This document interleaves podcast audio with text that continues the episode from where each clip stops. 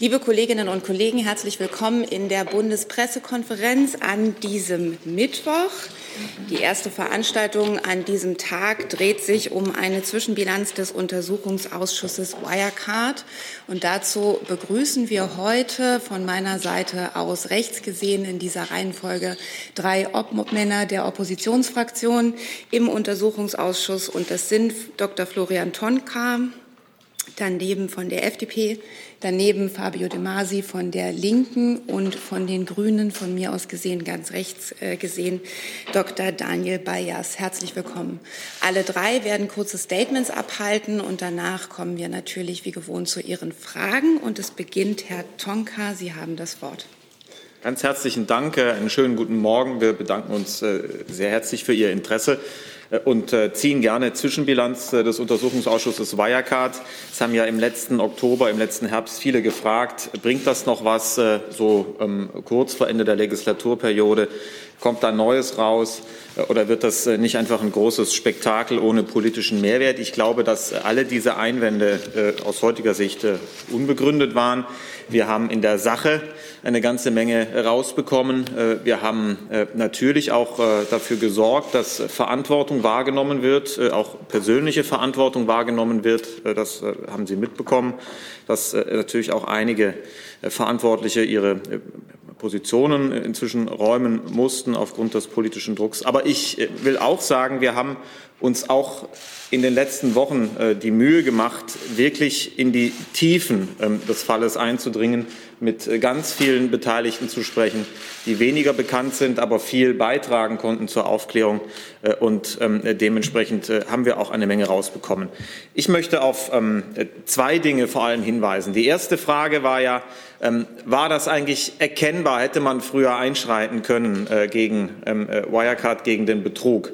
Und da waren wir im Sommer immer bei der Frage, wer hat die Financial Times gelesen, wer kannte die Vorwürfe aus der Zeitung. Wir können heute festhalten, dass es triftige, fundierte Hinweise gab für unsere Behörden, für die Finanzaufsicht BaFin ebenso wie für die Staatsanwaltschaft in München, aber auch für andere Aufsichtsbehörden und auch für die politisch Verantwortlichen, die vor allem im Bundesfinanzministerium sitzen. Triftige, fundierte Hinweise auf kriminelles Verhalten bei Wirecard, nicht nur aus der Zeitung, sondern auch aus einer ganzen Reihe anderer Quellen. Und ich will 7 davon anführen als Beleg dafür. Erstens, im Februar 2016 hat eine Bearbeiterin, eine Institutsbetreuerin der Bundesbank einen Vermerk aufgestellt, in der sie die Bilanzfälschungs- und Betrugs- und Geldwäschevorwürfe, die gegen Wirecard bekannt waren, zusammengefasst und bewertet hat. Dieser Vermerk ging auf dem Behördenweg verloren. Zweitens, im Februar 2019, als die BaFin das Leerverkaufsverbot erlassen hat, als auch die Strafanzeigen gegen Journalisten auf den Weg gebracht worden sind, ging eine Geldwäsche-Verdachtsmeldung ein, die von der Leitungsebene der Financial Intelligence Unit, also der Geldwäschestelle beim Zoll, direkt an die BaFin und ans Landeskriminalamt München geschickt wurde. Inhalt war ein Geldwäscheverdacht gegen Herrn Marjalek und Herrn Braun persönlich, just in der Woche, in der das Leerverkaufsverbot verabschiedet worden ist. Diese Verdachtsmeldung blieb ohne Folgen. Sie hatte keinen Eingang in die aufsichtlichen Entscheidungen, die ja sehr stark zugunsten von Wirecard ausfielen und Wirecard eher in eine Opferrolle gedrückt haben. Drittens, im April 2019 hat die Commerzbank einen Soft-Exit aus dem Kreditengagement bei Wirecard beschlossen. Sie hat also beschlossen, die Kundenbeziehung zu einem DAX-Unternehmen auslaufen zu lassen. Das gab es vorher noch nicht. Das wurde im Aufsichtsrat vorgetragen. Da waren auch Vertreter der Bundesregierung natürlich im Aufsichtsrat anwesend. Folgen für die Einschätzung von Wirecard durch die Bundesregierung hatte der Soft-Exit der Commerzbank aus dem Kreditengagement, der der Bundesregierung bekannt war, keine. Viertens, im Mai 2019 haben ein Finanzbeamter des Bayerischen Landesamtes für Steuern und des Bundeszentralamtes für Steuern einen Bericht erstellt über Dinge, die ihnen bei der Betriebsprüfung im Wirecard-Konzern aufgefallen sind. Das waren klare Hinweise und die Empfehlung dieser beiden Finanzbeamten, die den Wirecard-Konzern aus ihrer steuerlichen Prüftätigkeit sehr gut kannten, war, die Staatsanwaltschaft einzuschalten. Dieser Vorschlag wurde innerhalb der bayerischen Steuerverwaltung verworfen, zunächst nicht weiterverfolgt. Es kam schließlich im Januar 2020 doch zu einem Gespräch mit der Staatsanwaltschaft München in Anwesenheit insbesondere von Frau Oberstaatsanwältin Bäumler-Hösel, die der Auffassung war, dass das zwar interessant sei, aber nicht für Ermittlungen gegen Wirecard reichte. 5. Der frühere Vorstand der Wirecard Bank AG, Herr Wechseler, hat in 2 sogenannten Exit-Gesprächen Ende 2019, das letzte am 4. Dezember 2019, gegenüber der Bundesbank schwere Vorwürfe gegen das Management der Wirecard AG erhoben. Er hat geschildert, dass Markus Braun und insbesondere Herr Marjalek sich in die Kreditvergabe der Bank eingemischt hat, und er hat einen Sachverhalt vorgetragen, der ganz eindeutig auf Bilanzmanipulation und falsche Kapitalmarktinformationen seitens der Wirecard AG hindeutete. Dieses Exit-Gespräch wurde protokolliert. Das Protokoll landete bei der BaFin. BaFin und Bundesbank haben dieses Thema allerdings gegenüber der Wirecard AG nicht mehr angesprochen und haben auch sonst keine Maßnahmen ergriffen, um diesen Dingen nachzugehen. 6. Im Januar 2020 hat die Commerzbank sich zu einem außergewöhnlichen Schritt entschieden. Sie hat ein Gespräch mit der BaFin geführt aus eigener Initiative. Hintergrund und Anlass des Gesprächs war, dass die Commerzbank im Jahresverlauf 2019 eine Fülle von außergewöhnlichen und auch schwerwiegenden Geldwäscheverdachtsmeldungen gegen Unternehmen der Wirecard-Gruppe und auch gegen das Management, gegen einzelne Personen abgegeben hatte. Und der Commerzbank ist einfach aufgefallen, dass das eine ungewöhnliche Häufung und auch eine schwere Qualität war. Das Gespräch hat stattgefunden mit der BaFin. Folgen hatte es keine. Und 7.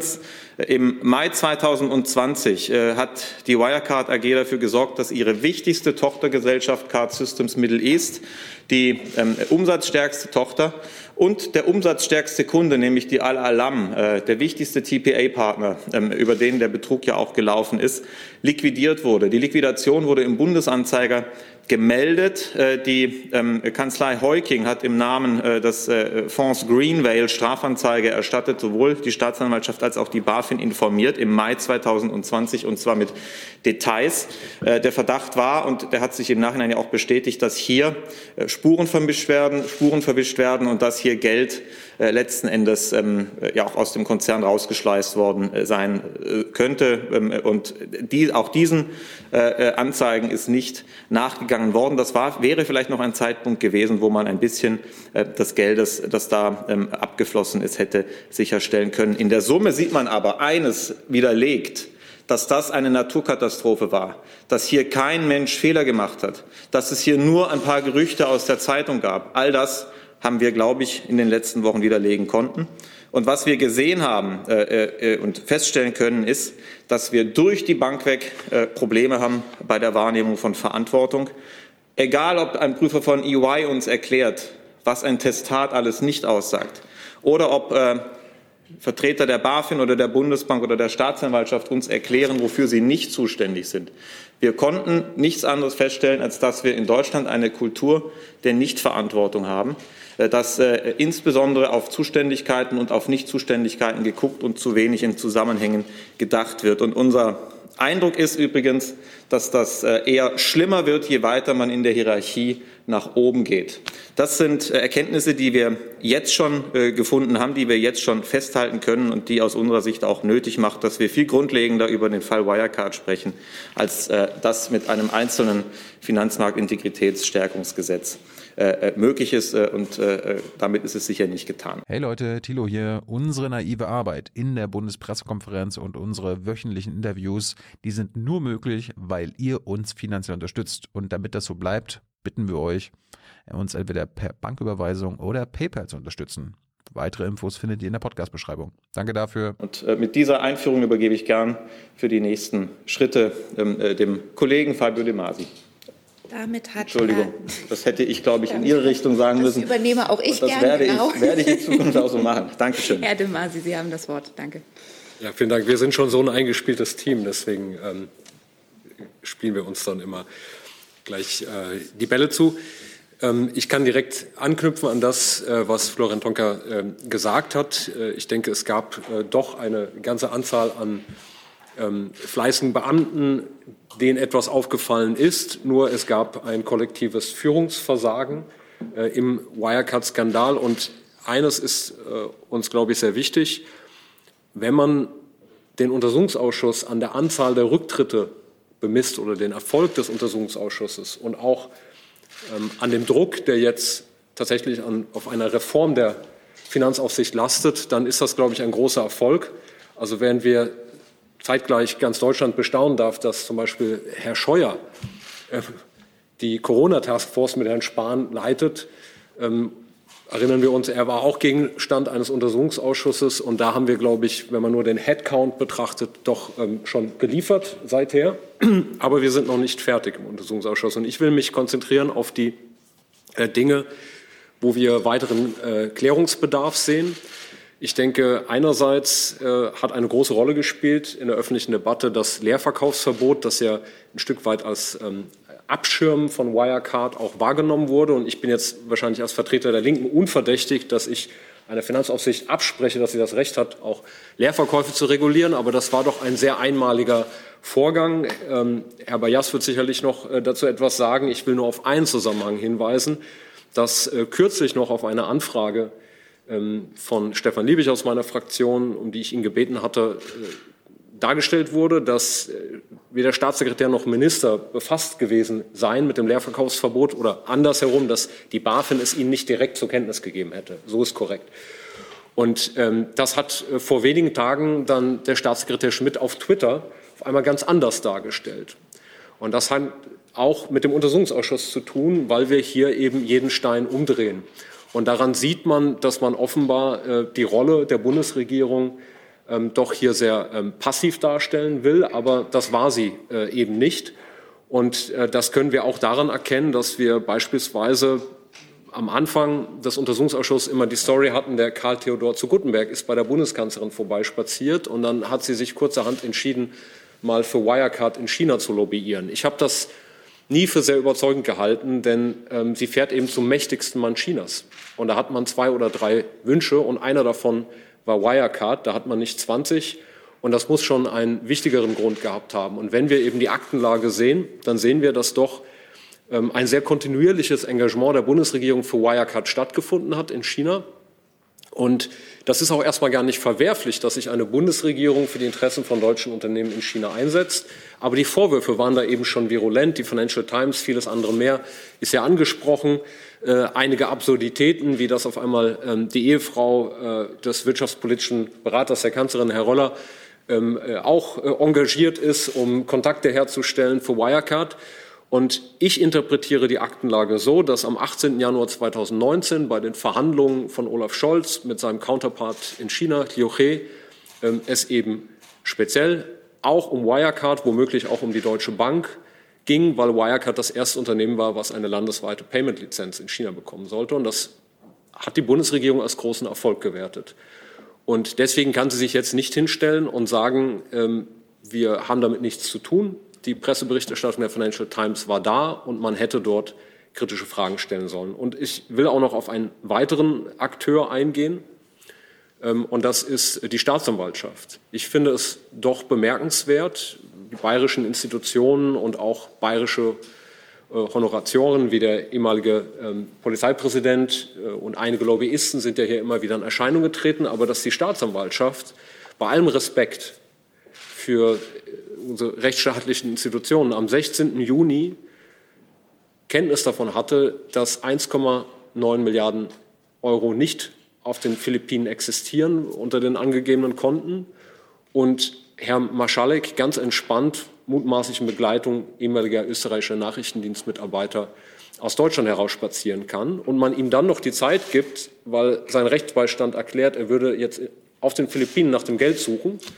Und weil er dann zu seinem Termin nicht erscheint in München, dann gehen erst die Alarmglocken an und man erlässt einen Haftbefehl. Das finde ich doch sehr bemerkenswert. Und wenn die Staatsanwältin dann ausführt in diesem Zusammenhang, dass es ja nicht möglich gewesen wäre, etwas anderes zu tun, weil hätte man jetzt Herrn Marschalek einbestellt oder so oder vorgeladen, dann hätte das ja 2, 3 Tage mit der Post gedauert und dann wäre er ja schon weg gewesen. Also das finde ich doch sehr kurios, eine solche Begründung, denn sie konnte ja am 16. Juni noch gar nicht wissen, dass er vorhat zu fliehen. Und deswegen stellen sich dort weitere Fragen, genauso warum man auch in Vorbereitung des Leerverkaufsverbotes die Zeugenaussage eines britischen Kleinkriminellen und Drogendealers zum Maßstab nimmt, um dann ein Leerverkaufsverbot zu erlassen. Und die BaFin erklärt, ja, das sei die Grundlage für ihr Handeln gewesen. Und die Staatsanwaltschaft sagt, sie hätte wegen dieser vermeintlichen Erpressung gegen Wirecard überhaupt nicht ermittelt.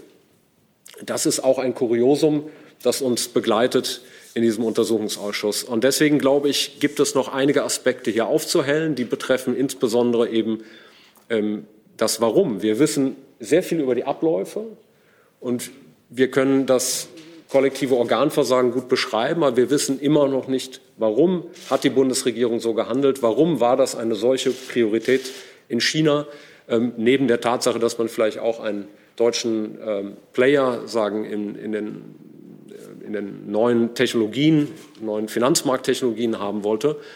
Und wir wissen eben auch noch nicht hinreichend über die Rolle der Nachrichtendienste. Das will ich an dieser Stelle noch einmal sagen. Ich will nur einen Aspekt benennen.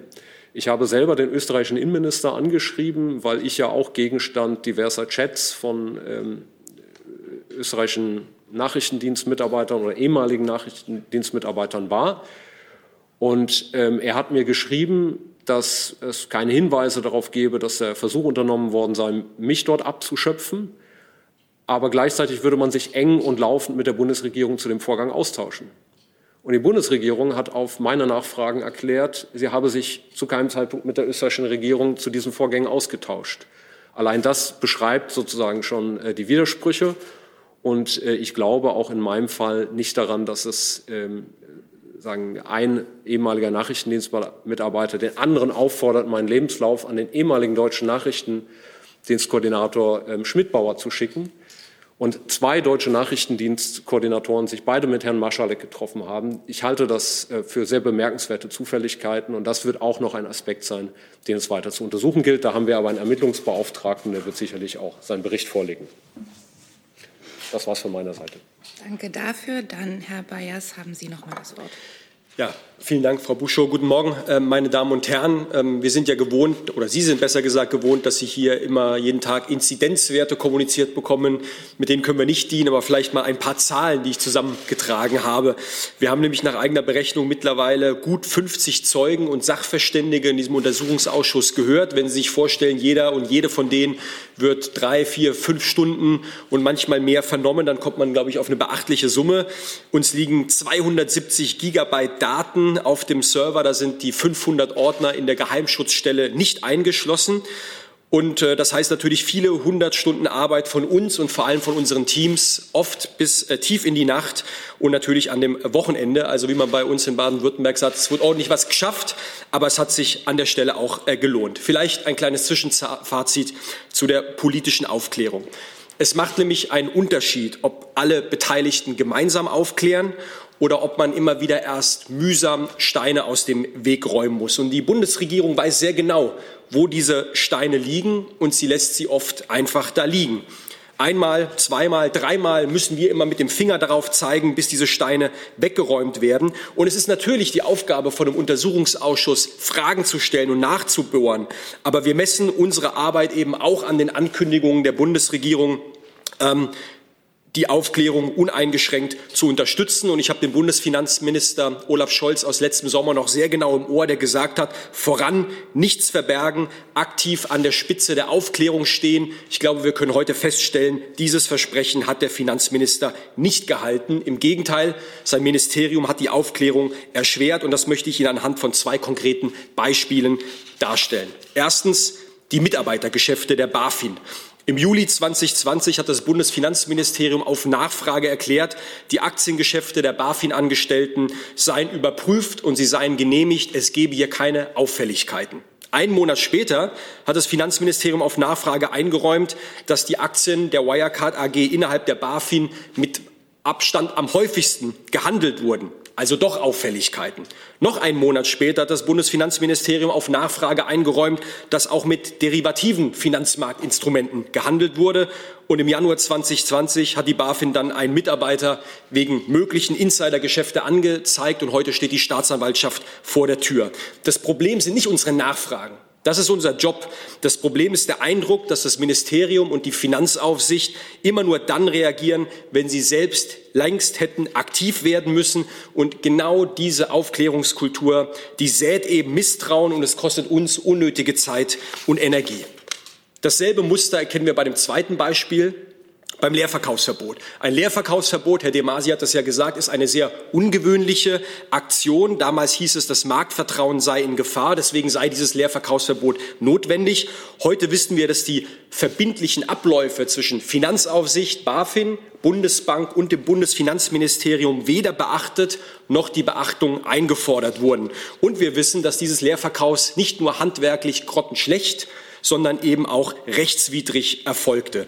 Und es war der vermutlich größte Fehler unserer Behörden, diese Entscheidung zu treffen, denn man hat sich in diesem Moment auf die Seite von Kriminellen gestellt und hat gegen diejenigen, die kritische Fragen stellen, gegen Journalisten, gegen Marktteilnehmer ermittelt.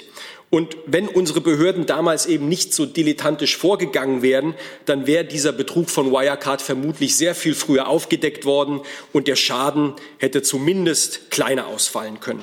Und die Fehler rund um dieses Leerverkaufsverbot, die wurden intern bis zum heutigen Tage eben nicht aufgeklärt. Man beschäftigt sich im Ministerium und in der BaFin viel mehr damit, mit Abwehrkämpfen als mit Aufklärung. Und auch hier gilt, dass nicht unsere Fragen das Problem sind, das ist unser Job, sondern das Problem ist der Eindruck, dass das Ministerium und die Finanzaufsicht immer erst dann reagieren, wenn sie längst hätten aktiv werden müssen. Und ohne diese Fragen, die wir gestellt hätten, wäre die BaFin-Spitze von heute ja noch im Amt. Und hier hat das Bundesfinanzministerium und die Finanzaufsicht eben eine Bringschuld, die sie bislang leider nicht erfüllt haben. Übrigens nicht nur gegenüber uns Abgeordneten, sondern gegenüber der Öffentlichkeit, denn die erwartet ja auch zu Recht, dass sich so ein Skandal nicht wiederholt. Nächste Woche, meine Damen und Herren, werden wir die Wirtschaftsprüfer im Untersuchungsausschuss haben. Mittlerweile hat der Bundesgerichtshof ja auch entschieden, dass diese aussagen müssen und wir auch die Ordner, die ja bislang unter Sicherheitsverwahrung eingelagert wurden, auch öffnen dürfen. Wenn wir dann am 19.03. die Prüfer von EY hören werden, wird Hubert Barth seine Aufgabe als Deutschlandchef verloren haben. Und wir wollen diesmal herausfinden, wie eng der Draht zwischen EY und Wirecard wirklich war und warum es nach Jahren der Vorwürfe überhaupt erst ein Sondergutachten von KPMG gebraucht hat, um den Bilanzbetrug auf Seiten der Wirtschaftsprüfer zu erkennen. Vielleicht noch ein Satz zu der Fehlerkultur. Denn in den Ministerien, aber eben auch bei den Wirtschaftsprüfern haben wir ein großes Problem mit dieser Fehlerkultur eben festgestellt.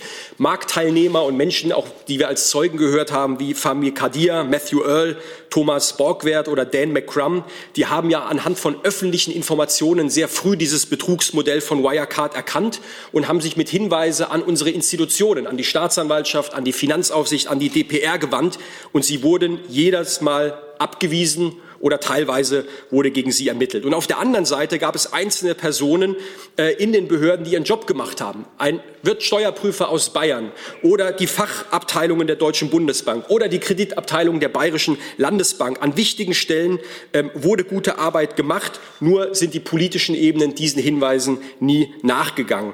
Und deswegen gibt es bis heute eigentlich niemand, der so richtig zu seinen Fehlern steht.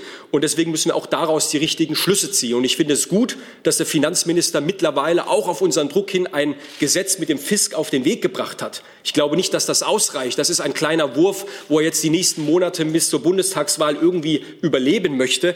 Aber zu dieser Fehlerkultur gehört auch, wenn man bei der BaFin einen Kulturwandel einfordert, und das ist richtig, dass der Finanzminister das macht, dann muss er auch mit eigenem Beispiel vorangehen und eingestehen, dass Fehler, wo Fehler und welche Fehler gemacht wurden. Und nur so gewinnen wir auch wieder Vertrauen in den Finanzplatz Deutschland. Herzlichen Dank. Danke dafür. Dann kommen wir zu Ihren Fragen. eine Bitte vorher, wenn Sie sich kurz vorstellen, ist das sicherlich freundlich. Ich muss gestehen, ich habe nicht alle Namen parat und die Masken machen es auch nicht einfacher, jemanden zu erkennen. Danke aber, dass Sie sie tragen und sich damit an unser Hygienekonzept halten. Ich beginne mit einer Frage, die online eingegangen ist von Matthias Baumann, presseorgane.de. Er fragt, wenn die BaFin bei Wirecard nichts unternommen hat, und auch Anleger der Greensill Bank nicht durch die BaFin gewarnt wurden, ist die BaFin dann nicht obsolet? Wer möchte, kann darauf antworten. Also weder die BaFin noch die Bundesbank haben ein gutes Bild abgegeben. Bei der BaFin kommt erschwerend hinzu, dass sie sich, wie Danja Bayers gesagt hat, auf die falsche Seite gestellt hat. Und in der Tat ist die Frage provokativ, aber berechtigt, ob wir eine Aufsichtsmannschaft in dieser Verfassung auf den Platz stellen müssen oder ob der Aufwand, der damit verbunden ist, das eigentlich überhaupt noch rechtfertigt. Ich wünsche mir für den Finanzplatz, für die, die angewiesen sind auch auf verlässliche Informationen, auf saubere Geschäftspraktiken, wünsche ich mir eine Aufsicht, die Durchschlagskraft hat.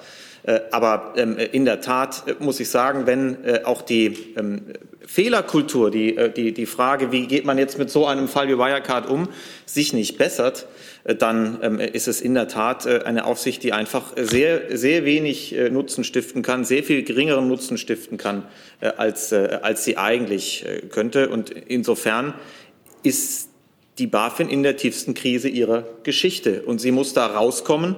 Sie muss rauskommen durch Erfolge. Sie muss rauskommen aus der Krise dadurch, dass der nächste Jan Marjalek rechtzeitig in einer der verschiedenen Justizvollzugsanstalten, die noch frei sind, sitzt, dass er dort landet, bevor der Schaden so groß werden kann. Also mit Erfolgen kann die BaFin ihren Ruf auch wiederherstellen. Aber Erfolge wird man natürlich nicht haben, wenn man sagt, das war alles unvermeidbar. Wir haben unsere Zuständigkeiten befolgt. Und der Wirtschaftsprüfer hat es auch nicht gesehen. Das ist ganz sicher der Weg in den nächsten Fall Wirecard. Und ich vermisse auch bei Jörg Kukies, auch bei Olaf Scholz, die Erkenntnis, dass es dieser grundlegenden Veränderungen bedarf, damit der Finanzplatz dieses Trauma nicht auch noch ein zweites Mal erlebt. Die nächste Frage hat Herr Jung.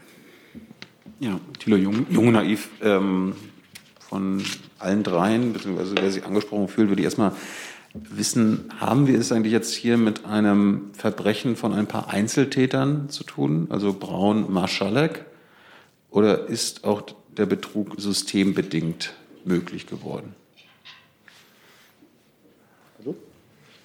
Also ich denke, wir alle drei, kann ich sicher sagen, weisen diese Einzeltäter-Theorie zurück, also dass Herr Marschalek sozusagen mit hoher krimineller Energie ausgestattet ist, daran besteht kein Zweifel.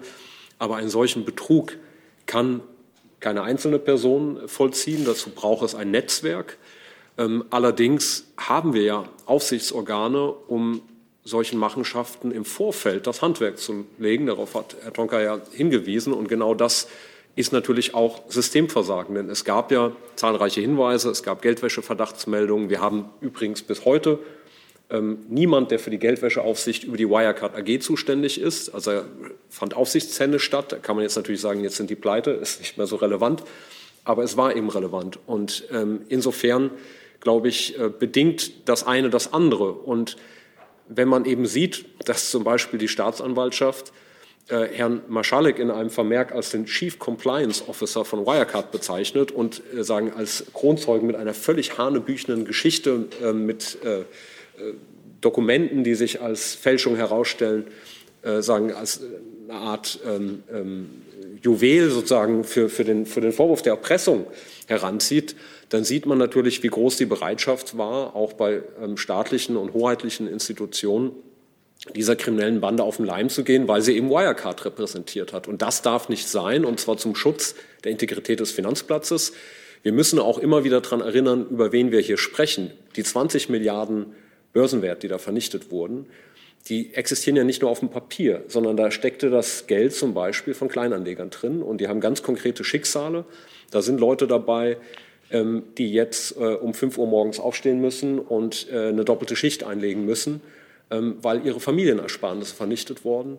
Und insofern gibt es hier auch eine staatliche Verantwortung, die ganz klar auch zu benennen ist. Vielleicht darf ich noch einen Satz ergänzen, weil Sie gefragt haben nach den Einzeltätern. Ich glaube, wenn man 2 Schritte zurückgeht, ergibt sich mir folgendes Bild von 3 Faktoren, die sich gegenseitig sehr begünstigt haben. Erstens eine kriminelle Bande und nicht nur eine Person, sondern eine Bande, man muss es so deutlich sagen, mit hoher krimineller Fantasie und Energie, leider auch sehr kreativ. Zweitens eine Kollektivversagen bei unseren Institutionen, Behörden und Aufsichtsorganen. Und drittens ein ganzes Heer an Beratern, ehemaligen Politikern, Lobbyisten und Polizeipräsidenten, die Klinken putzen waren, um das Bild dieses Technologiestars an den Mann, an die Frau, an die Öffentlichkeit, an die Politik zu bringen. Ich glaube, diese 3 Faktoren haben sich gegenseitig an der Stelle leider sehr begünstigt. Nachfrage, Herr Jung? Es gibt ja keinen Untersuchungsausschuss im Bayerischen Landtag. Können Sie sich erklären, warum? Angesichts der Verstrickungen der bayerischen Staatsregierung und vieler bayerischer Politiker? Also wir alle stehen auch mit unseren Kollegen in Bayern in engem Austausch. Die kommen auch regelmäßig nach Berlin und schauen beim Untersuchungsausschuss zu. Und wir fragen uns natürlich auch oder erkundigen uns bei denen, welche Fragen haben wir beispielsweise hier noch nicht aufgeklärt. Ich glaube, der Untersuchungsausschuss hier in Berlin hat den Wirecard-Komplex mit Blick auf Bayern, also die Steuerbehörden, aber auch der Lobbyismus ganz konkret vor Ort, die Steuerverwaltung und dergleichen ganz gut aufgearbeitet. Aber ich würde nicht ausschließen, wenn da noch mehr an die Oberfläche kommt, dass der Landtag, der arbeitet ja auch eigenverantwortlich, dann die eigenen Schlüsse und die eigenen Konsequenzen zieht und sich sagt, möglicherweise wollen wir uns das eine oder andere Thema noch mal anschauen, sei es durch Anfragen, vielleicht sogar einem Untersuchungsausschuss. Das müssen dann die Kollegen selbst entscheiden. Die nächste Frage hier im Saal hat Herr Neuhan. Rechts von uns gesehen. Ja, vielen Dank, Florian Neuhan, ZDF. 2 Fragen. Sie können entscheiden, wer antwortet. Die erste ist, Sie haben immer wieder von Kollektivversagen der Aufsicht gesprochen. Welches konkrete Versagen sehen Sie bei dem Finanzminister, den Sie ja auch noch Ende April befragen werden? Welche konkreten Vorwürfe können Sie ihm da machen? Und die zweite Frage nochmal, was ja auch angesprochen worden ist, der aktuelle Fall der Greensill Bank. Welche Parallelen sehen Sie da zu einem Versagen der BaFin beim Fall Wirecard? Also wir sind noch am Beginn der Aufklärung, was die Führungsebene des Finanzministeriums angeht. Da sind die nächsten Wochen entscheidend. Ich glaube aber, man kann mit Sicherheit sagen, dass für den Staatssekretär Jörg Kukis, der im Finanzministerium diesen Fall vor allem betreut hat, es in den nächsten Wochen um seine Reputation, aber auch um sein Amt gehen wird. Und wir werden uns genau anhören, was er zu sagen hat. Aber es gibt 3 Dinge, die ich außerordentlich bemerkenswert finde an der Rolle von Jörg Kukis. Das erste ist, er war involviert beim Leerverkaufsverbot. Er wusste vorher Bescheid. Und damit ist das Leerverkaufsverbot der BaFin auch ein Leerverkaufsverbot des Bundesfinanzministeriums. Es ist mindestens ein Leerverkaufsverbot von Jörg Kukis, wenn nicht ein Leerverkaufsverbot von Olaf Scholz. Und das ist deshalb natürlich relevant, weil, wie Daniel Bayers gesagt hat, das Leerverkaufsverbot war der Kardinalfehler unter den vielen Fehlern, die im Fall Wirecard gemacht worden sind. Zweitens, Herr Kukis hat sich selbst eingeladen bei Markus Braun am 5.11.2019 zu einem Gespräch. Der Anlass des Gesprächswunsches, der von Herrn Kukis ausging, war in der Tat, waren die Betrugsvorwürfe, war die KPMG-Prüfung, die gestartet worden sind. Und er hat dann ein Gespräch in Aschheim bei Markus Braun, mit Markus Braun und sonst keinen weiteren Beteiligten geführt, über dessen Verlauf und Inhalt natürlich sehr wenig bekannt ist, aber das die Betrugsvorwürfe zum Gegenstand hat. Und ich muss sagen, dass es im besten Fall für Herrn Kukis ein Ausdruck von hoher Naivität ist, sich in der Lage, in der Wirecard damals war, ein Unternehmen, gegen das ja auch die BaFin hätte längst ermitteln müssen, sich da auf ein solches Gespräch ohne Zeugen, ohne Protokoll einzulassen. Und drittens ist bemerkenswert, und das hat der Untersuchungsausschuss herausgefunden, dass das Bundesfinanzministerium noch, als bereits klar war, dass das Geld fehlt und dass das Unternehmen in die Insolvenz rutschen würde, einen Rettungsplan hat entwerfen lassen. Es hat sich dabei der Commerzbank bedient, als sei das irgendwie der verlängerte Arm des Bundes, der dabei ja nur mit 15% beteiligt ist. Aber die Commerzbank musste einen Rettungsplan für Wirecard entwerfen, weil, so der Risikovorstand der Commerzbank im Ausschuss, die Sorge von Herrn Kukis war, dass ein deutsches Spitzenunternehmen, dass deutsche Spitzentechnologie jetzt für billiges Geld nach China abgekauft werden könnte. Das war das Bild, das die Spitze des Bundesfinanzministeriums von Wirecard noch hatte, als das Unternehmen längst in Trümmern lag. Und deswegen ist es sehr plausibel und anhand von Fakten auch begründbar zu glauben und anzunehmen, dass eben im Bundesfinanzministerium ein sehr wohlwollender Blick auf Wirecard eingenommen wurde. Und was Herrn Scholz angeht, meines Erachtens ist das, was sein Staatssekretär tut, natürlich ihm direkt zuzurechnen. Und das ist was wir in den nächsten Wochen ganz bestimmt und intensiv aufklären werden, ohne Vorverurteilungen. Aber die bisherige Aktenlage, das muss man sagen, spricht dafür, dass man der Spitze des Finanzministeriums, dass man dem Minister eben auch den Vorwurf machen muss, nicht alles getan zu haben, was möglich und nötig war, um diesen Skandal, um diesen Betrug rechtzeitig aufzudecken.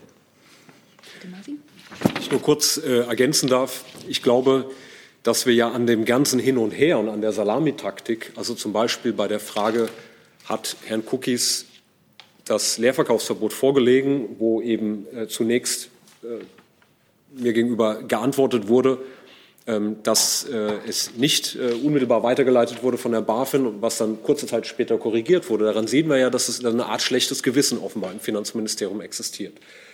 Und ich bin der festen Überzeugung, aus den Akten herauslesen zu können, dass sich Herr Scholz eben auch sehr frühzeitig in China, sehr speziell auch im Rahmen des deutsch-chinesischen Finanzdialogs, mit für dieses Unternehmen engagiert hat.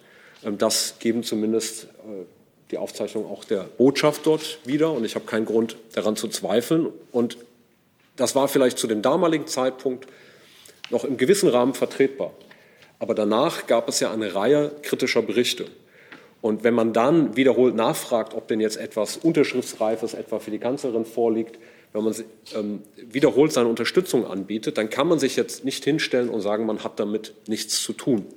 Und deswegen, glaube ich, wird das auch tatsächlich der Schwerpunkt der nächsten Wochen sein, welche Kenntnisse denn der Finanzminister selber auch hatte. Denn es kann ja nur eins richtig sein. Also wenn die Europäische Wertpapieraufsicht bemängelt, dass das BMF sehr weitgehend eingegriffen hätte und wenn gleichzeitig auch Herr Scholz immer wieder unterstrichen hat, dass er sich laufend hat unterrichten lassen von Staatssekretären, dann kann er nichts so tun, das hätte er mit dem ganzen Komplex nichts zu tun. Und deswegen glaube ich, dass hier natürlich die Frage nach der politischen Verantwortung gestellt werden muss. Was die Greensill Bank angeht, da nur ganz kurz, glaube ich, muss man einerseits die Frage stellen, wie das Einlagenwachstum weiter stattfinden konnte, wenn sozusagen die BaFin schon seit letzten Sommer da dran war und es eben auch zahlreiche Warnungen und Bedenken gab. Und zweitens gibt es bestimmte Instrumente, die regulatorisch von der BaFin sehr konservativ behandelt wurden, die bei der Greensill Bank eine Rolle gespielt haben und die dann auf einmal anders eingestuft wurden, also zugunsten dieses Bilanzwachstums von Greensill. Und das werden die zwei Sachverhalte sein, die man sich näher angucken muss. Ich finde es aber zu früh, um den Komplex Greensill jetzt abschließend zu bewerten. Herr Neuhan, Sie hatten nach der politischen Verantwortung gefragt. Die Kollegen haben sehr gut die Details erläutert. Gehen wir noch mal 2 Schritte zurück. Bundesfinanzminister Scholz und auch der Kanzlerkandidat der SPD hat ja vor wenigen Wochen lautstark gesagt, er ist der Kandidat mit der stärksten Wirtschaftskompetenz. An den Worten, finde ich, darf man ihn messen. Und wenn wir uns anschauen, in seiner Amtszeit, die jetzt 3 Jahre beträgt, dass wir 3 Milliarden Skandale in seinem direkten zuständigen Bereich hatten, P&R, Wirecard, jetzt Greensill, dann frage ich mich, wo ist eigentlich diese Kompetenz? Er will ja promoted werden. Nach meiner Logik muss man vorher delivered haben, muss man was geleistet haben, bevor man den nächsten Job antritt. Und deswegen, finde ich, spricht auch das Bände. Weil es geht ja nicht nur um die Frage, wo hat er ganz genau an welcher Aktion, Stichwort Leerverkaufsverbot, gehandelt, sondern es geht auch um die Frage von der politischen Verantwortung, wenn wir 1 Milliardenskandal nach dem anderen in unserem Finanzsektor erleben. Und das Interessante ist, Herr Scholz tritt immer dann in Erscheinung, wenn es Punkte abzuräumen gibt. Also bei der Vorstellung des Reformgesetzes Fisk oder bei der Laudatio auf Dan McCrum. Da ist er der in der ersten Reihe steht. Aber bei diesen Skandalen, da nehme ich ihn überhaupt nicht wahr. Und das ist genau diese Aufklärungskultur, die wir auch in diesem Untersuchungsausschuss bemängeln. Ich Ich nehme an der Stelle mal Fragen dazu, die online reingekommen sind. Der Kollege Tim Santivani, Redaktionsnetzwerk Deutschland, fragt, wann werden Kanzlerin Merkel, Wirtschaftsminister Altmaier und Finanzminister Scholz vor den Ausschuss geladen? Und dazu ergänzend fragt Theresa Münch, dpa, was konkret erwarten Sie von den Zeugen Merkel, Altmaier, Scholz?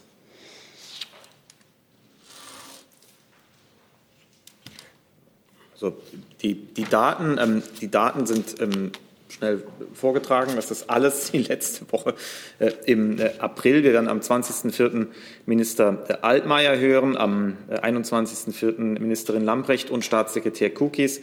Olaf Scholz wird am 22.04. ab 10.30 Uhr vernommen, den ganzen Tag, und Dr. Angela Merkel am 23.04. ab 9 Uhr. Also das Finale des Untersuchungsausschusses könnte eine dicht gedrängte Veranstaltung werden, wobei auch klar ist für uns drei, dass die Liste der Ministerinnen und Minister und der Bundeskanzlerin zwar so steht und natürlich auch umgesetzt wird, aber dass wir dann, wenn wir weiteren Aufklärungsbedarf sehen, auch Zeugenvernehmungen über den 23.04. hinaus beantragen werden. Was erwarten wir von den Zeugenvernehmungen? Da ist schon die Frage, was meinen Sie mit erwarten? Ich rechne damit, dass das, was wir bisher gesehen haben, gerade auf der Führungsebene unserer Behörden fortgesetzt wird. Nämlich die Erklärung, dass das alles nichts mit dem betreffenden Zeugen zu tun hatte. Ich erwarte, dass Frau Merkel insbesondere sagen wird, dass das bei der China-Reise ein Routineablauf war, dass das immer so ist, dass das ja wohl von der FDP schon gar nicht denkbar wäre, dass man jetzt Vorwürfe macht, dass die Kanzlerin sich für Unternehmen einsetzt, wo wir dann hingekommen seien. Damit ist zu rechnen. Da wird natürlich unterschlagen die Rolle von Herrn zu Guttenberg, der ihr das Ganze ins Ohr gesetzt hat. Bei Herrn Scholz erwarte ich, nachdem ich dreimal mit ihm über Warburg gesprochen habe, wir alle dreimal mit ihm gebraucht haben, um einen sehr überschaubaren Komplex Warburg, nämlich wo es im Kern um 3 Gespräche, die er mit Herrn Olearius geführt hat, aufzuarbeiten, stundenlang durchgekaut haben und nie fertig geworden sind, weil irgendwie das alles sehr unergiebig war. Mit Herrn Scholz, da gibt es schon Gründe, warum wir uns den ganzen Tag freigehalten haben und die Nacht freigehalten haben. Das wird, glaube ich, ein Schleichen um die Hecken und den Busch, bis man ihn mal erwischt hat an einem Punkt. Aber ich glaube, auch das ist ja dann übrigens etwas, wo sich die Öffentlichkeit eine Meinung bilden kann. Ob das eigentlich eine Art ist, mit Problemen umzugehen, dass man versucht, hinter den nächsten Busch zu schleichen oder Nebelkerzen zu werfen. Vielleicht überraschen uns die Protagonisten auch positiv und werden konkret, werden dezidiert, räumen Fehler ein, bedauern. Herr Scholz müsste sich beispielsweise, meine ich, namens der Bundesregierung bei Dan McCrum entschuldigen, der wirklich gelitten hat unter der Strafverfolgung. Vielleicht werden wir positiv überrascht, aber meine Erwartung ist in der Tat eher, dass wir lange mit den Protagonisten um diverse Hecken schleichen müssen, bis wir sie irgendwann mal richtig zu fassen kriegen. Dann machen wir im Saal weiter mit Fragen. Genau. Christian Krämer für Reuters. Ich habe eine ganz allgemeine Frage. Würden Sie sagen, dass was mit jetzt auf den Weg gebracht ist mit dem FISK, dass das irgendwas ändert, dass der Fall Wirecard sich so nicht mehr wiederholen würde am Ende dieser Legislaturperiode? Und meine zweite Frage ist nochmal zum Zeitplan. Wenn die Zeugenaufnahme, wie von der Koalition gewollt, Ende April ausläuft, wie geht es danach weiter? Macht ihr mal. Also zum FISK möchte ich Folgendes sagen, Finanzmarktintegritätsstärkungsgesetz. Ich bin schon froh, dass die GroKo das nicht gute Finanzaufsichtsgesetz oder so genannt hat. Normalerweise wäre das der Titel. Das konnten sie in dem Fall nicht. Also natürlich gibt es dort einige Maßnahmen, die unbenommen sinnvoll sind. Ich nenne mal einen Aspekt. Die BaFin verfügt derzeit nur über 5 Personen mit Wirtschaftsprüferexamen. Und man kann natürlich nicht hoheitliche Aufsicht über Bilanzkontrolle ausüben, wie das in der EU übrigens in allen anderen Mitgliedsländern üblich ist, wenn man selber nicht auf der Matte stehen kann und auf den Busch klopfen kann. Ich habe immer gesagt, das ist wie wenn man die Alkoholkontrolle an den ADAC auslagert und sich dann wundert, wenn es dort Interessenkonflikte gibt. Ich persönlich kann da jetzt für meine Fraktion sagen, ich finde es richtig, dass es jetzt Debatte gibt, sich vom zweistufigen Bilanzkontrollverfahren zu verabschieden. War interessant, dass die Union sich da jetzt bewegt hat, und ich erwarte, dass es da eben auch weitere Bewegung gibt, weil die DPR hat sich eben, die Deutsche Prüfstelle Rechnungslegung, nicht bewährt. Wir haben ja zum Beispiel mitbekommen, dass die DPR bei Wirecard angefragt hat, nach Argumenten, wie sie denn drumherum kommen, die Betrugsvorwürfe zu untersuchen. Und der Präsident der DPR hat Aufsichtsratmandate gesammelt wie Briefmarken. Ja, also das ist für mich, da ist die Sachlage relativ klar. Allerdings heißt das natürlich nicht, nur weil man jetzt zusätzliches Personal reinholt, dass so etwas sich dann nicht wiederholt, sondern man braucht natürlich eine veränderte Aufsichtskultur. Die ganze Frage stellt sich, wie werden eben zweifelsfrei auch digitale Geschäftsmodelle beaufsichtigt? Wie kriegen wir, und das ist noch überhaupt nicht im FIS gelöst, also bei der Geldwäscheaufsicht sozusagen, dieses Aufsichtstennis weg. Das ist ja gar nicht angesprochen hier im FISK. Und darüber hinaus will ich nur auf einen Bereich auch noch mal hinweisen. Es ist gut, wenn wir jetzt an das Thema Insiderhandel in Aufsichtsbehörden anders herangehen. Aber mich würde es nicht überraschen, wenn es Insiderhandel auch in Ministerien gab. Und dort haben wir noch überhaupt keine entsprechenden Anzeigepflichten. Gibt es zum Beispiel bei europäischen Institutionen durchaus. Da gibt es den Kodex bei der Europäischen Kommission. Und ich finde, auch hier muss noch nachgeholfen werden. Also da gibt es einiges zu tun. Einige Dinge gehen in die richtige Richtung, aber ich finde, wenn der Anspruch von Herrn Scholz ist, den er jetzt, wie man das so im Wahlkampf macht, verkündet hat, die beste Finanzaufsicht der Welt zu werden mit der BaFin, das kann ich bei den derzeitigen Reformen noch nicht erkennen. Herr Bayers? Ja, vielleicht als kleine Ergänzung. Ich muss leider feststellen, dass ich auch mit Blick jetzt auf die verbliebene Legislaturperiode da nicht mehr viel erwarte. Ich glaube, was wir sehen werden, ist eine Neubesetzung an der Spitze der BaFin und die PowerPoint-Präsentation von Roland Berger. So, das ist aber zu kurz angesichts dieses Skandals und dieses Ausmaßes. Ich glaube, wir brauchen grundsätzliche Fragen. Ich sage auch erstmal Fragen, die wir offen diskutiert werden müssen. Zum Beispiel, braucht es sowas wie eine Bankenaufsicht aus einer Hand?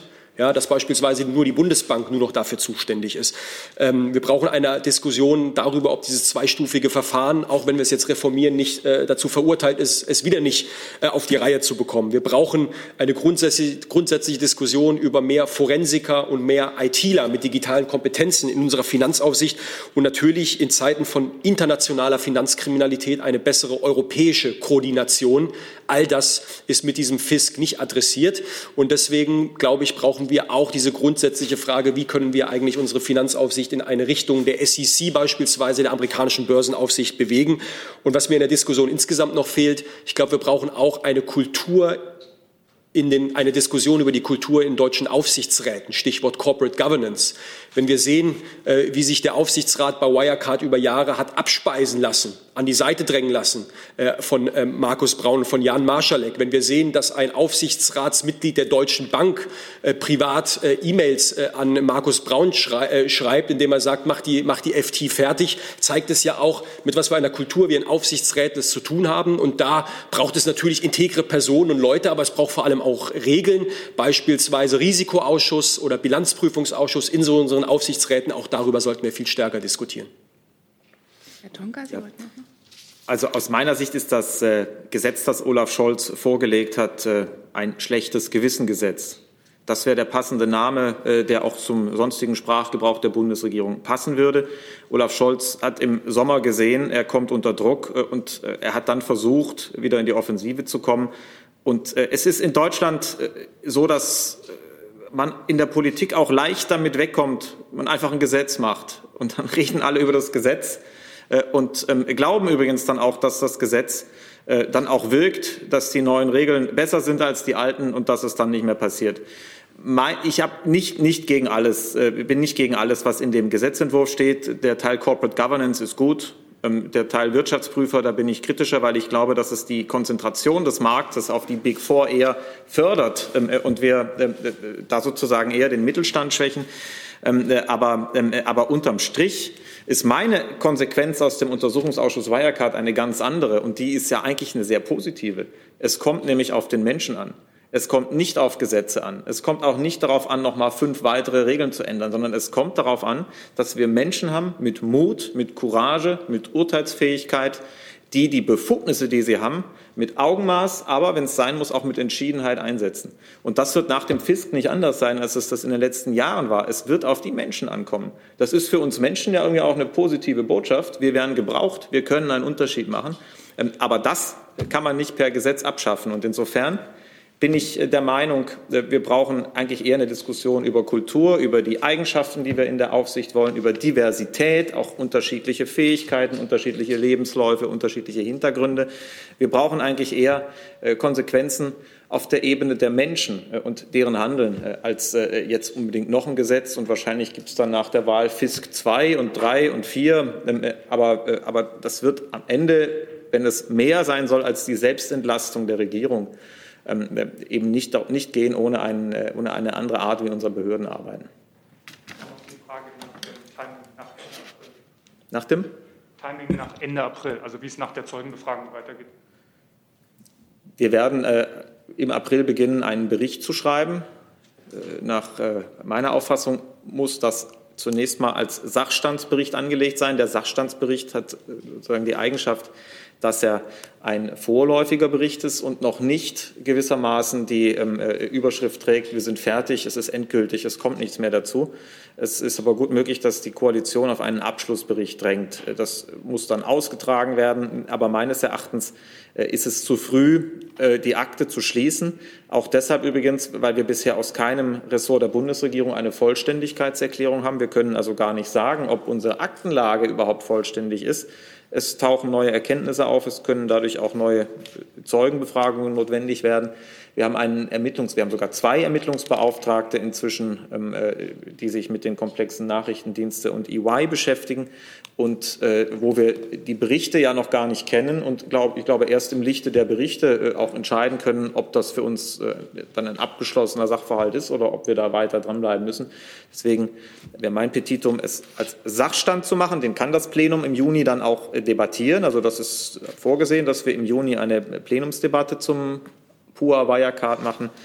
Aber der Sachstand hätte den Vorteil, dass wir auch im Sommer noch uns die Akten weiter anschauen könnten und weitere Dinge erheben könnten, die sich auftun. Insofern sind wir nicht zu 100% einig, auf welche Weise und in welcher rechtlichen Form dieser Untersuchungsausschuss Richtung Wahltag dann ausläuft.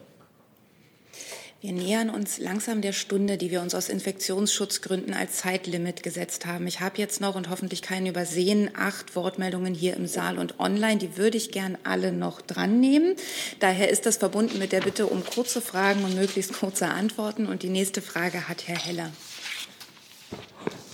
Ich habe 2 Fragen. Einmal, Herr de Masi, Sie haben gesagt, wir wissen noch nicht genau, warum die Bundesregierung so gehandelt hat. Wir sind hier bei einer Zwischenbilanz. Vielleicht könnten die 3 vorne auf der Bühne mal sagen, was denn der bisherige Eindruck ist, warum die Bundesregierung sich so verhalten hat, wie sie sich verhalten hat im Wirecard. Und eine kleine Frage noch nachgeschoben. Sie stehen hier, 3 Abgeordnete der Opposition sitzen hier zusammen am Tisch. Was für eine Rolle haben denn die Vertreter der Koalition im Ausschuss gespielt bisher? Fühlt man sich da auf einem Gleis oder läuft man auf verschiedenen Gleisen? Also ich sage mal so, als wir zu dritt diesen Untersuchungsausschuss angeschoben haben, da wurde uns ja aus den Reihen der Großen Koalition unterstellt, dass wir große Show und Spektakel wollen. Ich glaube, das haben wir widerlegt. Allein schon, weil wenn ich Show will, dann mache ich das nicht 3 Uhr oder 4 Uhr nachts. Und das müssen wir regelmäßig machen. Also wir arbeiten da ja sehr hart, wie man sehen kann. Ich glaube, dass wir, einen gesunden Wettbewerb gestiftet haben, der mittlerweile auch die Abgeordneten der Großen Koalition ein Stück weit bei ihrer Ehre gepackt haben. Die arbeiten da mit. Ja, das ist auch sinnvoll. Natürlich, naturgemäß konzentrieren die ihr Aufklärungsinteresse jeweils darauf, ob es jetzt Herrn Altmaier oder Herrn Scholz oder so trifft. Das ist so. Wir sind natürlich da immer vollkommen objektiv, wie Sie das von uns gewohnt sind. Nein, Spaß beiseite. Also wir versuchen natürlich umfassend unserem Aufklärungsauftrag gerecht zu werden. Und bei der Großen Koalition sieht man aber, dass die Abgeordneten dort mitarbeiten. Aber es gibt natürlich bestimmte Beschränkungen, die sie haben, so wie sie jetzt halt möglichst schnell sozusagen die Befragung abbinden wollten, weil es nicht in den Wahlkampf reinreichen soll. Das ist ja sagen übersichtlich. Und wir sagen eben, zu Ende ist der Untersuchungsausschuss dann, wenn der Untersuchungsauftrag erfüllt ist. Und ich will nur darauf hinweisen, wie in jedem Untersuchungsausschuss gibt es immer das Geheimnis der verschwundenen SMS. Das haben wir jetzt hier auch wieder erlebt zwischen Bundesbank und BaFin. Deswegen wissen wir noch nicht, was da kommt. Und da bleiben wir ganz entspannt und hartnäckig, bis wir alles auf dem Tisch haben. Und eins ist mir auch noch wichtig. Wir sind kein Gericht. Wir machen so etwas wie eine öffentliche Tatortbegehung. Das heißt, wir sind nicht im strafrechtlichen Sinne dafür zuständig, dass Herr Braun jetzt hinter Gitter wandert. Aber es wäre ein enormer Schaden auch für die Institutionen in diesem Land, wenn Herr Braun wegkommt mit, er hat da ein bisschen Marktmanipulation gemacht und kann da ganz gemütlich nach ein paar Jahren wieder rausspazieren und dann irgendwo sein Geld auf seiner Yacht oder so genießen. Das gilt es zu verhindern, weil er sich jetzt hinter Herrn Marschalek versteckt. Und deswegen haben wir die Pflicht, in diesem Untersuchungsauftrag jeden Stein umzudrehen, der eben eine Erklärung liefert. Und in der Kurzform wäre meine Erklärung, warum hat die Bundesregierung so gehandelt? Weil sie einen großen finanziellen Player in Deutschland haben wollte und eben sich gesagt hat, so wie vielleicht Volkswagen mal bei den Abgasen ein bisschen getrickst hat und die stehen halt im Wettbewerb, so haben die halt ein paar Leichen im Keller, Pornografie, Online-Glücksspiel, Zahlungsabwicklung, da hatten wir halt Leichen im Keller und die decken wir eben schön zu, wenn sie in China im Geschäft sind. Das wäre in Kurzform meine These.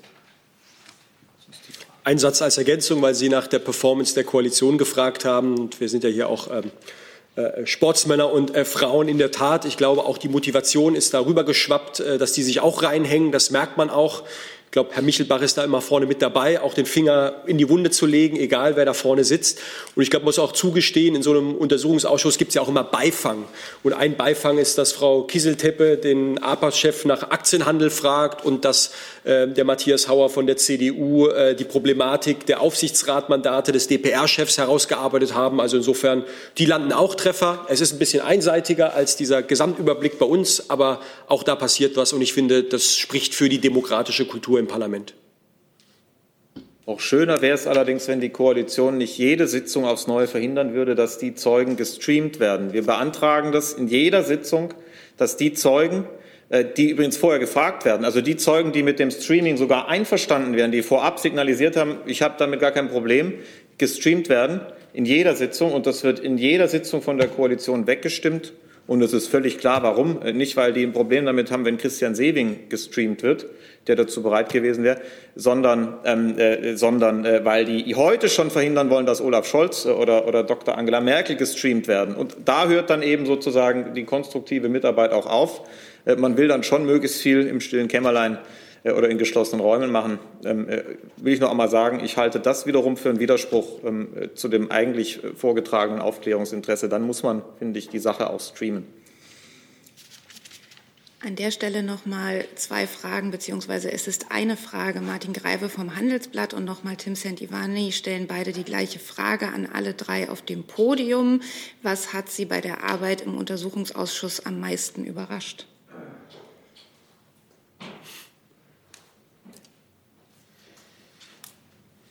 Also mich hat viel überrascht, ich mache das einfach mal, damit wir keine Pause bekommen. Mich hat viel überrascht, aber am meisten überrascht hat mich, dass durch die Bank weg die Regeln kontrollieren sollen, sich selbst an ihre Regeln nicht halten. In der BaFin, bei der APAS, bei der DPR, Kontrolleure sind selbst in Compliance-Fragen sehr anfällig. Das hat mich überrascht.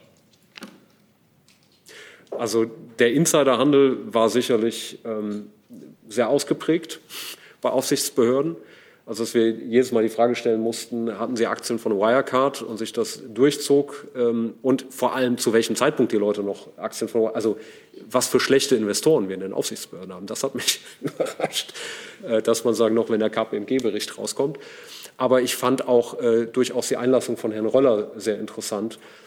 Und es liegt mir völlig fern, jetzt Ehepartner von Beamten oder so hier ins Rampenlicht ziehen zu wollen, aber dass eben die Ehefrau von Herrn Röller dann auf einmal da Kontaktvermittlung gemacht hat, das fand ich doch sehr bemerkenswert.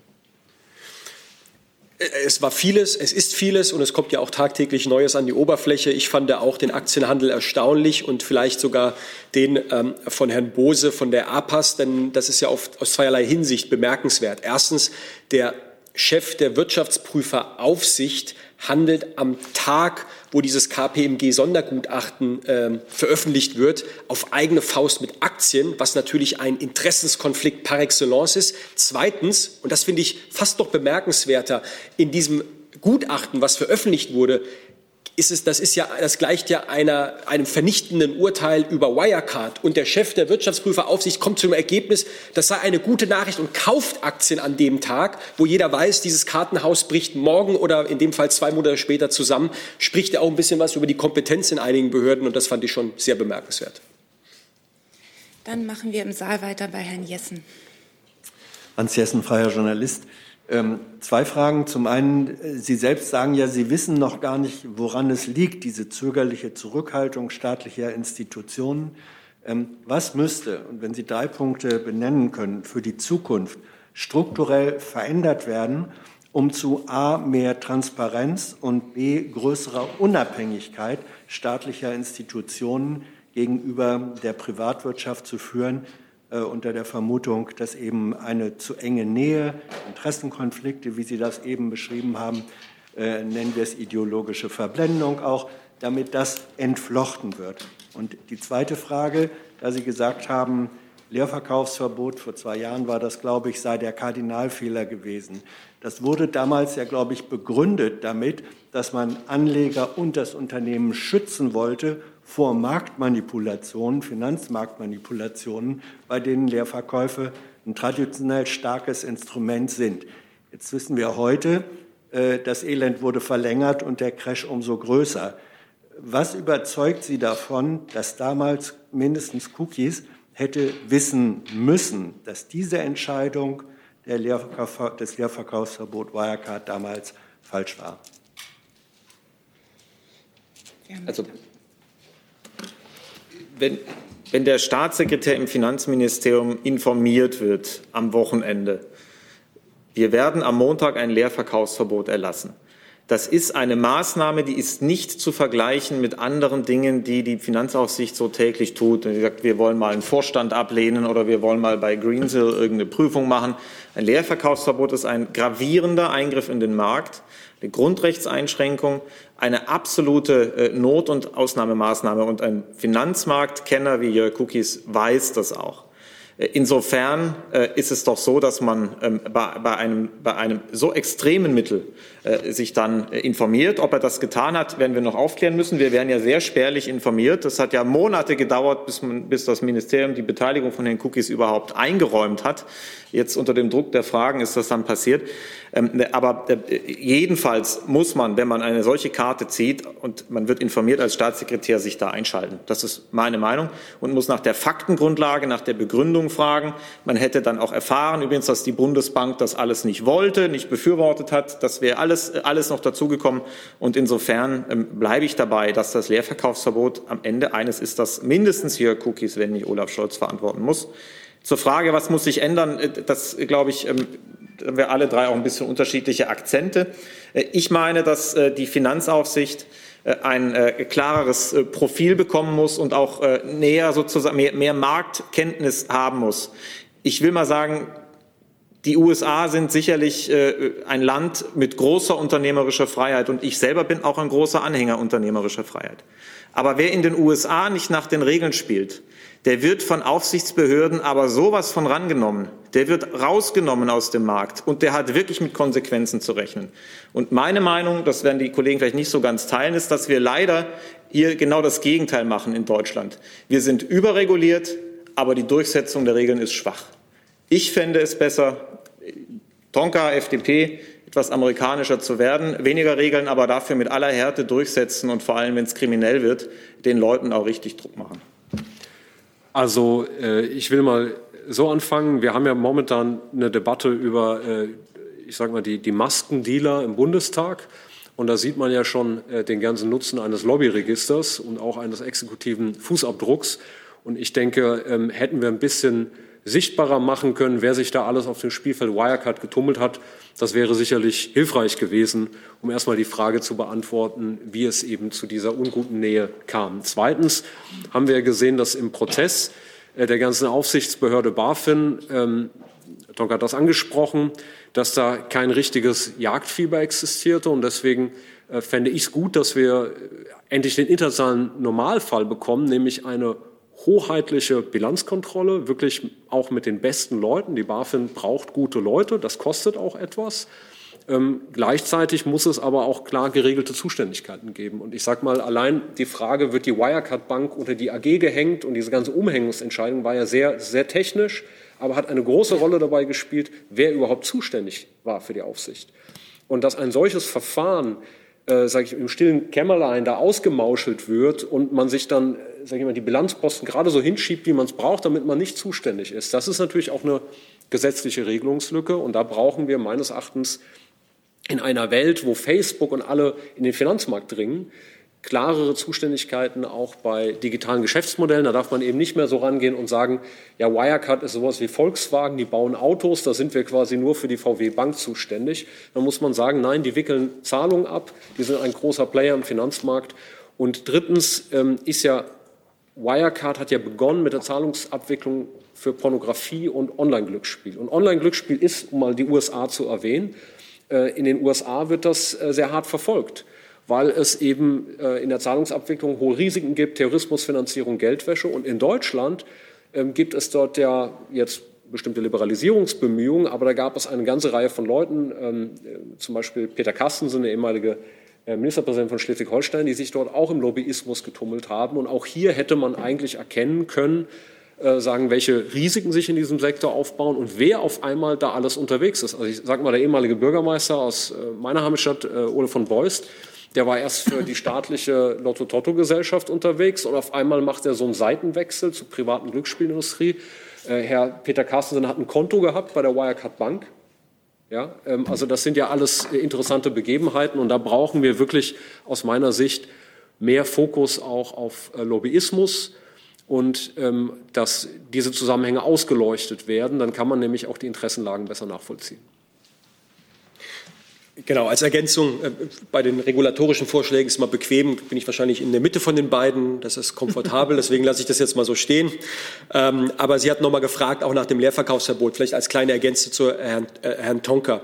Nicht nur, dass das ein gravierender Eingriff ist und war, wir wissen ja heute, dass es handwerklich grottenschlecht gemacht wurde, aber nicht nur das, sondern dass es auf einer rechtswidrigen Grundlage entstanden ist. Denn die BaFin hat sich ja den einzigen Strohhalm genommen, den sie hatte, nämlich diese Anschuldigungen, die über die Staatsanwaltschaft kamen. Aber die Grundlage, auf der sie argumentiert hat, hier sei das Finanzsystem und Marktvertrauen in Gefahr. Die Situation ist ja mittlerweile abgeräumt, dass das definitiv nicht der Fall war. Aber das war die Geschichte, die sie der ESMA gegenüber erzählt hat, um dieses Leerverkaufsverbot gegen jeden Sinn und Verstand durchzuboxen.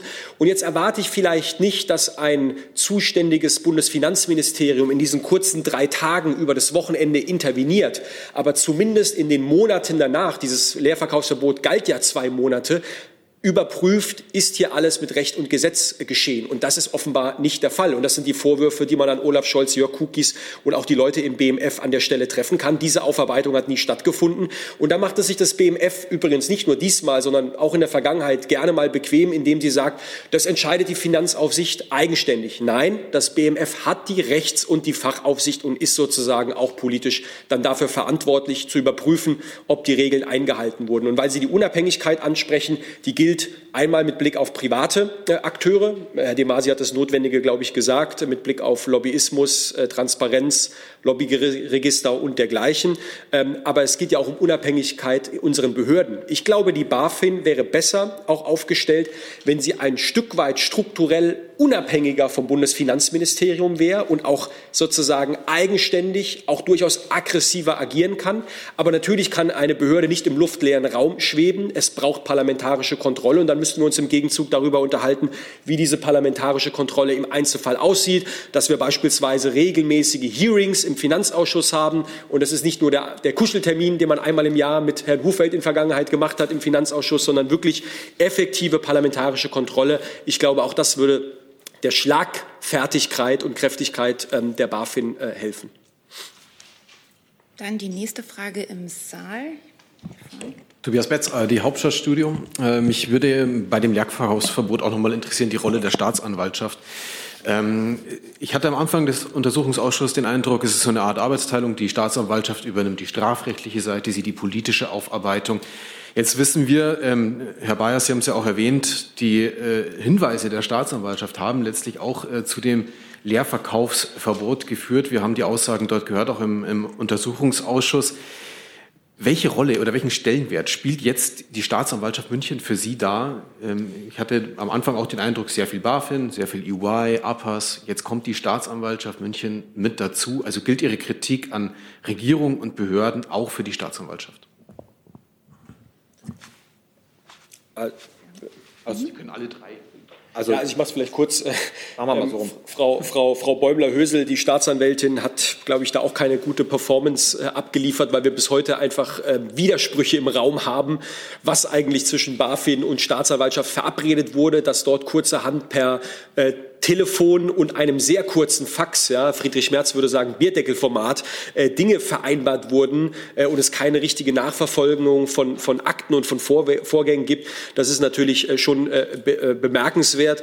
Und Frau Bäumler-Hösel hat sich irgendwie auf die, sage ich jetzt mal, bayerische Connection verlassen, weil sie gesagt hat, naja, die Kanzlei Bub-Gauweiler, mit denen hatten wir immer gute Erfahrungen, die sind sehr vertrauenswürdig, und hat quasi Marschalek auf Umwegen da aus der Hand gefressen und diese Informationen ungeprüft an die BaFin weitergegeben und die BaFin daraufhin Anzeige erstattet, wiederum bei der Staatsanwaltschaft. Also die haben sich quasi gegenseitig in diese Wagenburg-Mentalität hereingetrieben, und da stellt sich natürlich auch sehr unbequeme Fragen an die Staatsanwaltschaft.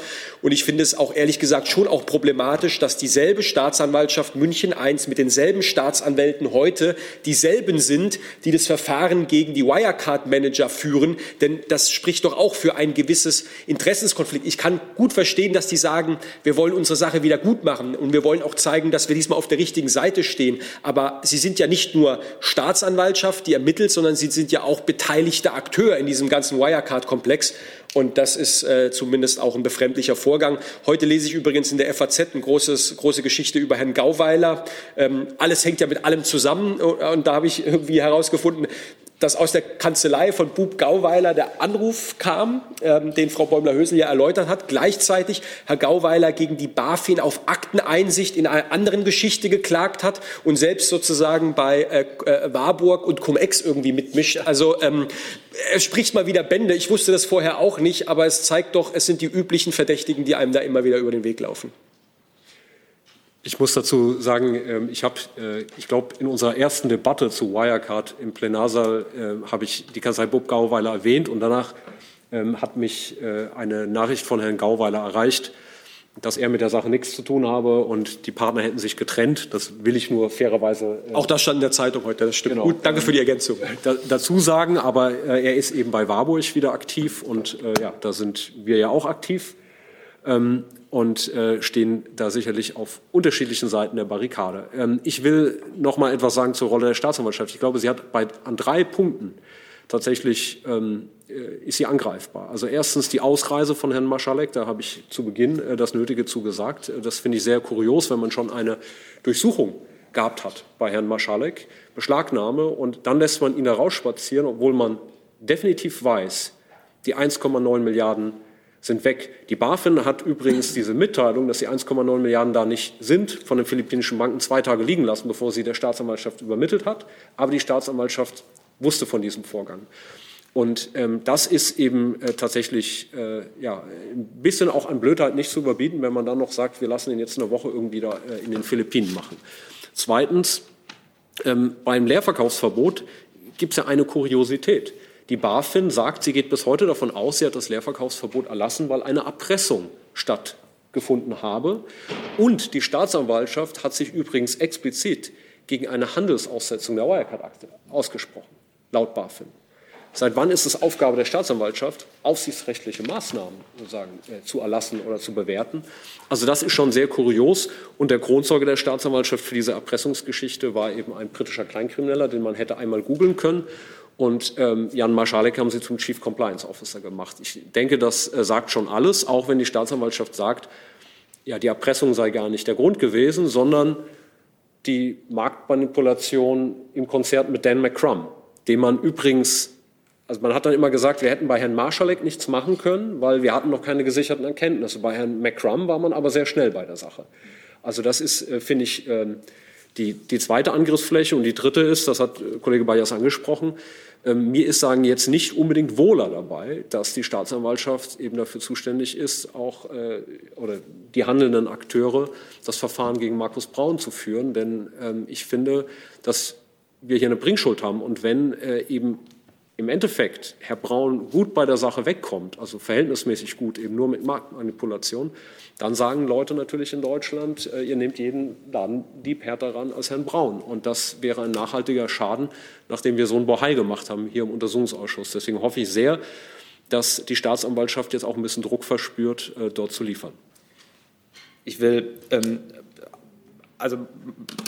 mein Hauptvorwurf an die Staatsanwaltschaft ist, dass sie sehr unterschiedliche Maßstäbe angesetzt hat bei den Ermittlungsverfahren gegen McCrum und gegen Wirecard-Verantwortliche. Es geht immer um die Frage Anfangsverdacht. Bei McCrum reichte ein Anruf eines der Staatsanwaltschaft wohlbekannten Rechtsanwalts Enderle, der aus der Kanzlei Bub-Gauweiler stammte, den man gut kannte, um sozusagen loszulegen. Und das übrigens, obwohl Journalisten nach der Marktmissbrauchsverordnung, über die wir hier reden, bei Marktmanipulation privilegiert sind. Da gibt es eine eigene Vorschrift, den Artikel 21, der sagt, Journalisten dürfen gewissermaßen nur dann verfolgt werden, wenn sie sich persönlich bereichert haben oder wenn sie absichtlich falsche Sachen geschrieben haben. Also nirgends, für keine Personengruppe ist sozusagen die Verfolgungshürde eigentlich so hoch wie für Journalisten. Die hat man aber ganz niedrig angesetzt und hat bis September 2020 ermittelt, also über 1,5 Jahre hinweg. Und bin auch nicht immer ganz unkritisch damit, dass es in der Wirtschaftspresse so wenig Resonanz gab auf die Financial Times Berichterstattung. Aber eines ist auch klar, wenn man als Journalist sieht, dass ein Kollege 1,5 Jahre lang in München strafverfolgt wird für eine Berichterstattung, dann überlegt man sich sehr, sehr gut, ob man da einsteigen will. Das hatte eine Abschreckungswirkung, das muss man ganz klar sagen. Und dieser Kontakt zu Rechtsanwalt Enderle, da ist es so, das hat Frau Bäumler-Hösel ja auch eingeräumt, dass sie den schon lange kennt. Das ist für mich so ein bisschen exemplarisch in Wirtschaftsstrafsachen, weil man da oft unklare Beweislage hat und am Ende es zu Absprachen kommt. Wir gestehen das, dafür kommt nicht mehr Strafe als das. Das heißt, das ist ein stärkerer Aushandlungsprozess, was die Strafe angeht, was rechtsstaatlich immer auch Probleme aufwirft. Und ich glaube, dass das auch zu einer Verschränkung zum Teil von Staatsanwälten und Rechtsanwälten führt, die ungesund ist und die hier vielleicht, ich sage bewusst vielleicht, dazu geführt hat, dass die Staatsanwaltschaft in München den Angaben von Wirecard über Rechtsanwalt Enderle mehr Glauben und mehr Glaubwürdigkeit geschenkt hat als anderen entgegenstehenden Indizien. Deswegen muss man, glaube ich, schon auch nochmal über die Frage nachdenken, wie kann man Wirtschaftskriminalität so verfolgen, dass man aus dieser sehr starken sozusagen Deal- und Absprachenmentalität rauskommt. Und eine Überlegung ist, darüber müssen wir nachdenken, glaube ich, ob man nicht bei grenzüberschreitender, schwerer Wirtschaftskriminalität auch stärker auf Generalbundesanwalt und BKA setzt. Weil ich glaube, dass Landesbehörden, regionale Behörden da auch wirklich an Grenzen stößen, selbst wenn sie spezialisiert sind. Darüber, glaube ich, muss man aber noch mal gründlicher nachdenken, weil das die Sicherheitsarchitektur Deutschlands doch auch noch mal etwas stärker verändert, wenn man da dem Bund mehr Kompetenzen gibt im Bereich der Strafverfolgung. Aber ich habe eine gewisse Neigung dazu, wenn ich sehe, wie das in München gelaufen ist, auch Richtung Generalbundesanwalt noch mal zu gucken und zu überlegen, ob man den da stärken kann bei solchen grenzüberschreitenden, schweren wirtschaftskriminellen Sachverhalten, wie wir es hier gesehen haben. Daran anknüpfend eine Frage von Frank Jordans AP. Er fragt, wäre dieser ganze Skandal überhaupt an die Öffentlichkeit gelangt, wenn die Financial Times nicht immer wieder darüber berichtet hätte? Und sehen Sie irgendwelche Notwendigkeit, Journalisten und Whistleblower in solchen Fällen besser zu schützen? Also der Skandal wäre sicherlich irgendwann an die Öffentlichkeit gekommen, nämlich spätestens dann, wenn das Kartenhaus zusammenbrach. Und das war ja in diesem Schneeballsystem sagen eine Frage der Zeit. Aber dann ist es bekanntermaßen zu spät. Und die Financial Times hat natürlich wichtige Hinweise geliefert, die Aufsichtsbehörden hätten ernst nehmen müssen. Vor allem, wenn man weiß, wie die Financial Times arbeitet und das britische Presserecht ausgestaltet ist. Sie erheben solche Vorwürfe nicht leichtfertig. Und das hat ja Dan McCrum auch nochmal schildern können, wie er im abgedunkelten Raum ohne Internetverbindung tätig war. Deswegen hat die Financial Times ja einen großen Dienst erwiesen, auch der Allgemeinheit. Es war übrigens nicht nur die Financial Times. Also ich sage mal, für meinen Geschmack, ich war ja auch sehr frühzeitig mit dem Fall Wirecard befasst, gab es damals etwas zu wenig Presseresonanz auch in Deutschland, will ich sagen, ohne also jetzt Medienschelte betreiben zu wollen, aber ich finde, es hätte ein bisschen mehr sein können. Es gab aber auch ja das Manager-Magazin zum Beispiel 2017 mit einem sehr wichtigen Artikel zu dem 250 Millionen Euro-Rätsel, wo ich sag mal so ein bisschen so ein Bilanznerd aus dem Ruhrpott, ja, der hat sich das Ganze da irgendwie hingebastelt. Ich sagte so ein bisschen, soll nicht despektierlich sein. Das hätte eine Aufsichtsbehörde auch schaffen können. Und da gab es ja wirklich gute Leute, auch bei Finanzszene, diesem sehr guten Finanzblog, die wirklich ihren Job gemacht haben. Das heißt, Financial Times, aber auch einzelne Pressevertreter, die ja dran waren. Und zur Frage Whistleblower, ja, Whistleblower müssen besser geschützt werden. Die verlieren ja häufig einfach ihre berufliche Existenz. In den USA haben die einen ganz anderen Status. Das hat auch Frau Kadir nochmal klar gemacht, wenn die bei der SEC anruft und sie hat eine gewisse Reputation, dann wird die da eben auch eingeladen zum Gespräch. Und bei der BaFin kann man das so zusammenfassen, da wird aufgelegt, sorry, I don't speak English. Ja, wenn du auf Deutsch, genau. Also das müssen wir sicherlich ändern. Und ich glaube, es braucht einen Schutz von Whistleblowern, weil Hinweisgeber, egal aus welchen Motiven sie übrigens handeln, können natürlich eine Menge Wissen einbringen, was für Aufsichtsbehörden Gold wert ist. Und deswegen müssen sie entsprechend geschützt sein. Hey Leute, hier sind Thilo und Tyler. Jung und Naiv gibt es ja nur durch eure Unterstützung. Hier gibt es keine Werbung, außer für uns selbst. Das sagst du jetzt auch schon ein paar Jahre, ne? Ja. Aber man muss ja mal wieder darauf hinweisen. Halt, ne? Stimmt halt. Ne? Und ihr könnt uns per Banküberweisung unterstützen oder PayPal. Und wie ihr das alles machen könnt, findet ihr in der Podcast-Beschreibung.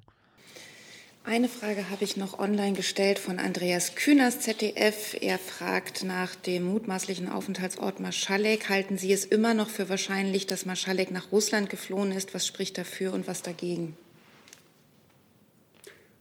Fabio, mit deinem Ordner ist das deine Frage. Das ist meine Frage, meinst du? Also ich weiß nicht, wo er ist. Allerdings gibt es eine hohe Plausibilität, dass er nach Weißrussland ausgereist ist. Und ich kann mir vorstellen, dass eine Menge Nachrichtendienste mit ihm zusammengearbeitet haben. Dafür gibt es Indizien, dass Wirecard sehr attraktiv war. Und ich glaube jetzt nicht, dass Russland jetzt abgeneigt wäre, sich mit Herrn Marschalek jetzt näher zu unterhalten. Nur die eigentliche Frage, die mich umtreibt, ist, weil ich habe sagen nicht die nachrichtendienstlichen Techniken, ich bin nicht James Bond, um zu ermitteln, wo Herr Marschalek ist.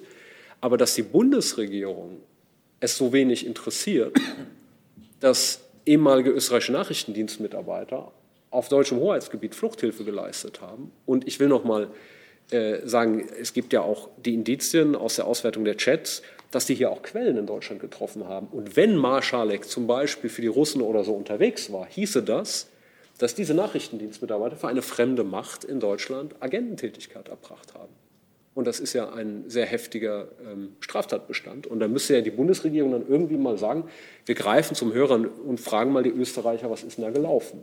Und die Bundeskanzlerin sagt, das habe man nicht gemacht. In allen Antworten auf schriftliche Anfragen steht, das habe man nicht gemacht. Der österreichische Innenminister sagt aber, man stehe im regelmäßigen Austausch. Ja, was denn nun? Und das muss die Bundesregierung erklären. Und das interessiert mich noch viel mehr, als wenn jetzt alle nur, also es ist ja ein bisschen absurd, dass man Herrn Marschalek gemütlich herausspazieren lässt, nachdem er beim Italiener war in München, also nicht bei mir, sondern im Restaurant. Und dann hängt man im ganzen Land Fahndungsplakate. Und dazu muss die Bundesregierung, denke ich, doch einiges erklären, auch welche Erkenntnisse deutsche Nachrichtendienste hatten. Denn es gibt nur zwei Möglichkeiten. Entweder sie hatten keine Erkenntnisse, das ist auch peinlich, also sich dann ausgerechnet von den Österreichern an der Nase herumführen zu lassen. Oder sie hatten Erkenntnisse und dann ist das Parlament nicht hinreichend informiert worden. Und beides wäre hochproblematisch. Kleiner Spoiler, der Zeugenantrag ist vorbereitet. Wenn er bis Ende April auftauchen sollte, können Sie sich darauf verlassen, dass er als Zeuge geladen wird. Vielen Dank. Ich schaue jetzt noch mal in den Saal. Ich hoffe, ich habe niemanden übersehen. Wir haben doch ein bisschen überzogen. Ich danke unseren Gästen fürs Kommen, für das Beantworten der Fragen und beende diese Pressekonferenz. Danke. Dankeschön. Dankeschön.